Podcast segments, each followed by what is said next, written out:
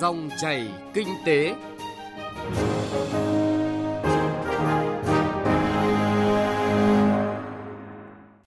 chào quý vị và các bạn. Trong chương trình Dòng chảy kinh tế hôm nay, mời quý vị và các bạn cùng nhìn lại những điểm sáng của toàn nền kinh tế năm hai nghìn không trăm hai mươi mốt.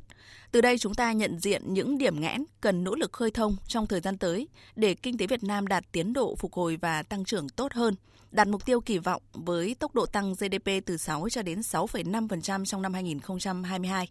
Cụ thể, chương trình có những nội dung đáng chú ý sau. Nhìn lại kinh tế hai nghìn không trăm hai mươi mốt, những điểm nghẽn cần khơi thông để kinh tế hai nghìn không trăm hai mươi hai phục hồi và phát triển. Báo chí quốc tế thông tin nhận định lạc quan về kinh tế Việt Nam.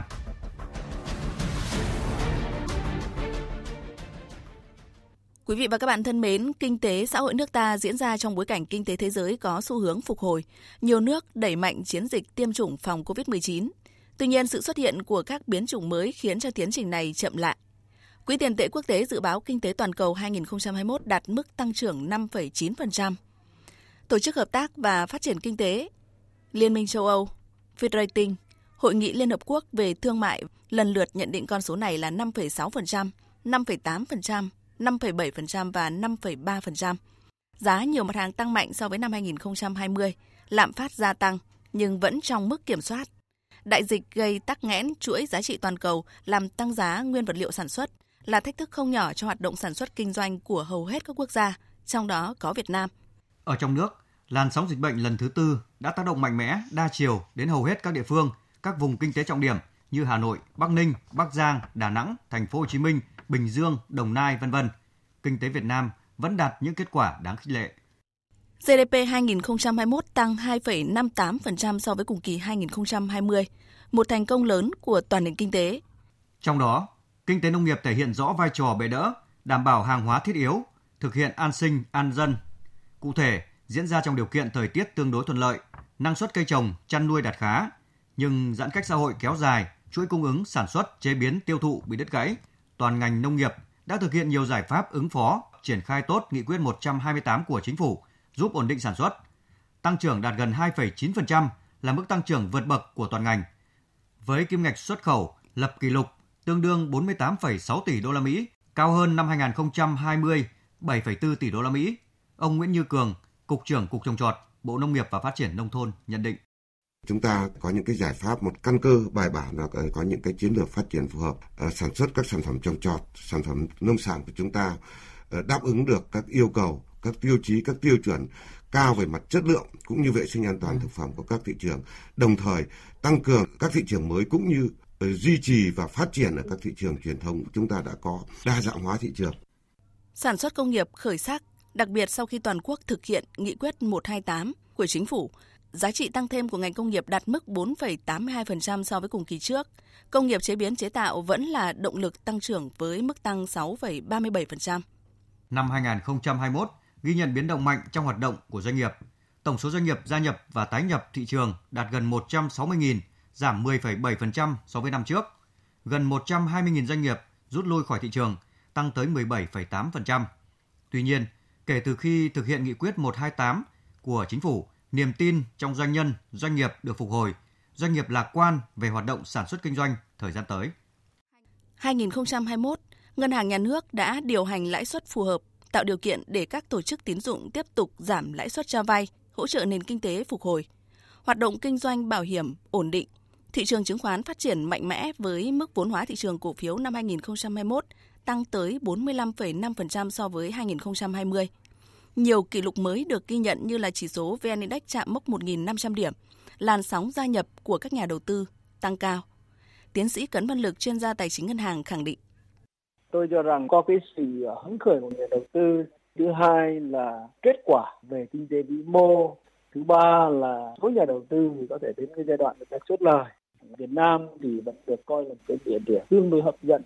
Tất nhiên là nhà đầu tư ngoại vẫn đã tiếp tục bán ròng trong thời gian vừa qua, nhưng cái mức độ bán ròng của họ giảm dần và cũng ở mức rất thấp so với thị trường chứng khoán khác trong khu vực. Ở hoạt động đầu tư, vốn đầu tư thực hiện toàn xã hội tăng ba phẩy hai phần trăm so với năm trước, mức tăng thấp nhất nhiều năm qua, nhưng là kết quả rất tích cực trong bối cảnh đại dịch phức tạp trong cả nước và quốc tế. Đáng chú ý, thu hút đầu tư trực tiếp nước ngoài, ép đê i phục hồi, vốn đăng ký mới và vốn đăng ký tăng thêm tăng trở lại. Chỉ trong tháng mười hai, ép đê i tăng bốn phẩy sáu mươi chín tỷ đô la Mỹ, một con số kỷ lục so với cùng kỳ năm ngoái, cũng là con số ấn tượng nhất. Trong bức tranh kinh tế tháng cuối năm, đóng góp vào sự tăng trưởng chung của năm hai nghìn không trăm hai mươi mốt, bà Phí Thị Hương Nga, Phó Vụ trưởng Vụ Thống kê Xây dựng và Vốn Đầu tư diễn giải gam màu sáng này. Thu hút vốn đầu tư nước ngoài là gam màu sáng của nền kinh tế Việt Nam. Đây cũng là cái quả tích cực của các chính phủ, bộ ngành, các địa phương mà luôn đồng hành, chia sẻ với các doanh nghiệp và với lợi thế về vốn, về ổn định chính trị, kinh tế vĩ mô, nguồn nhân lực trẻ, rồi rất nhiều ưu đãi về đầu tư, cũng như là môi trường đầu tư kinh doanh thì không ngừng được cải thiện. Và việc cải kiểm soát hiệu quả dịch covid mười chín thì các nhà đầu tư nước ngoài yên tâm đầu tư và mở rộng đầu tư tại Việt Nam sẽ có nhiều khả năng tiếp tục là thỏi nam châm, thu hút đầu tư trực tiếp nước ngoài. Đáng chú ý, cả trong điều kiện dịch bệnh và giai đoạn bình thường mới, các sáng kiến, các giải pháp, dự án đổi mới sáng tạo, khởi nghiệp sáng tạo đã thể hiện vai trò tiên phong trong giải quyết những vấn đề của kinh tế xã hội trên nền tảng phát huy tính tự chủ sáng tạo, đổi mới của đất nước và con người Việt Nam. Nguồn tài chính đầu tư cho khởi nghiệp sáng tạo tại Việt Nam tăng cao chưa từng thấy. Ông Phạm Tuấn Hiệp, chuyên gia khởi nghiệp đổi mới sáng tạo, thành viên Hội đồng Tư vấn Đề án tám bốn bốn, hỗ trợ hệ sinh thái khởi nghiệp đổi mới sáng tạo quốc gia đến năm hai nghìn không trăm hai mươi lăm, thông tin cụ thể. Điểm sáng bằng con số, đó là năm nay Việt Nam đón nhận thêm một unicorn thứ ba được định giá tỷ đô, đấy chính là Momo. Năm ngoái, thị trường Việt Nam gọi được số vốn đầu tư mạo hiểm gần năm trăm triệu đô. hai nghìn không trăm hai mươi mốt thì số vốn đấy đã là một phẩy ba tỷ đô. Chúng ta có ba nghìn công ty khởi nghiệp, công ty startup tham gia để triển khai các cái đề án, các cái nội dung về thúc đẩy đổi mới sáng tạo và khởi nghiệp. Hiện nay là có năm mươi bảy tỉnh thành và đã có hai trăm lẻ tám quỹ đầu tư khởi nghiệp. Rất là nhiều quỹ ở nước ngoài mở văn phòng đại diện. Cả hệ thống đã bắt tay vào đổi mới sáng tạo và khởi nghiệp. hai nghìn không trăm hai mươi mốt, tổng kim ngạch xuất nhập khẩu cả nước đạt trên sáu trăm sáu mươi tám phẩy năm tỷ đô la Mỹ. Trong đó kim ngạch xuất khẩu đạt ba trăm ba mươi sáu phẩy hai mươi lăm tỷ đô la Mỹ, tăng mười chín phần trăm so với năm hai nghìn không trăm hai mươi. Có ba mươi lăm mặt hàng đạt kim ngạch trên một tỷ đô la Mỹ, tám mặt hàng xuất khẩu trên mười tỷ đô la Mỹ. Cán cân thương mại tiếp tục có xuất siêu tới bốn tỷ đô la Mỹ, một thành tích đáng nể trong bối cảnh dịch bệnh, như quan điểm của ông Trần Thanh Hải, Phó Cục trưởng Cục Xuất nhập khẩu Bộ Công Thương. Năm hai nghìn không trăm hai mươi mốt là một chuỗi của mười năm. Chúng ta đã chấm dứt được cái tình trạng nhập siêu dai dẳng của giai đoạn trước đó và chúng ta duy trì xuất siêu. Trong suốt mười năm vừa qua thì chỉ có duy nhất năm hai nghìn không trăm mười lăm chúng ta có nhập siêu nhẹ trở lại. Còn về cơ bản là chúng ta đã xuất siêu và chúng ta duy trì được cái cân bằng giữa cái cán cân thương mại. Sản xuất kinh doanh dần phục hồi giúp thu ngân sách cả năm ước đạt một nghìn năm trăm hai mươi ba phẩy bốn nghìn tỷ đồng, vượt dự toán. Chi ngân sách nhà nước tập trung ưu tiên cho công tác phòng chống dịch covid mười chín, khắc phục thiên tai, đảm bảo quốc phòng an ninh và hỗ trợ người dân gặp khó khăn do ảnh hưởng của dịch bệnh. Đó là những điểm sáng ấn tượng, đóng góp vào mức tăng trưởng giê đê pê hai phẩy năm mươi tám phần trăm của toàn nền kinh tế Việt Nam hai nghìn không trăm hai mươi mốt, khẳng định nỗ lực của cả hệ thống chính trị, đặc biệt là giới doanh nhân, doanh nghiệp.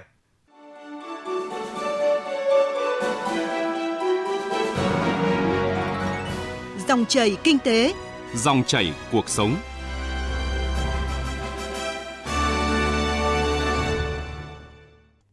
Vâng, thưa quý vị và các bạn, đó là những điểm sáng ấn tượng của toàn nền kinh tế Việt Nam, khẳng định nỗ lực của cả hệ thống chính trị trong bối cảnh tác động mạnh mẽ của đại dịch cả trong nước và thế giới. Truyền thông thế giới và giới chuyên gia quốc tế đã nhanh chóng đưa ra những nhận định khả quan về tương lai của kinh tế Việt Nam.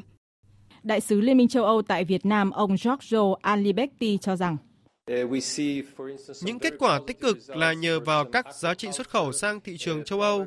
Con số xuất khẩu này cao hơn năm trước và tôi cho rằng đó là những tín hiệu rất khả quan, tạo đà cho năm tới khi mà hiệp định thương mại tự do giữa hai bên thực sự phát huy hiệu quả. Ông Andy Hồ, giám đốc điều hành kiêm trưởng bộ phận đầu tư của Vina Capital nhận định.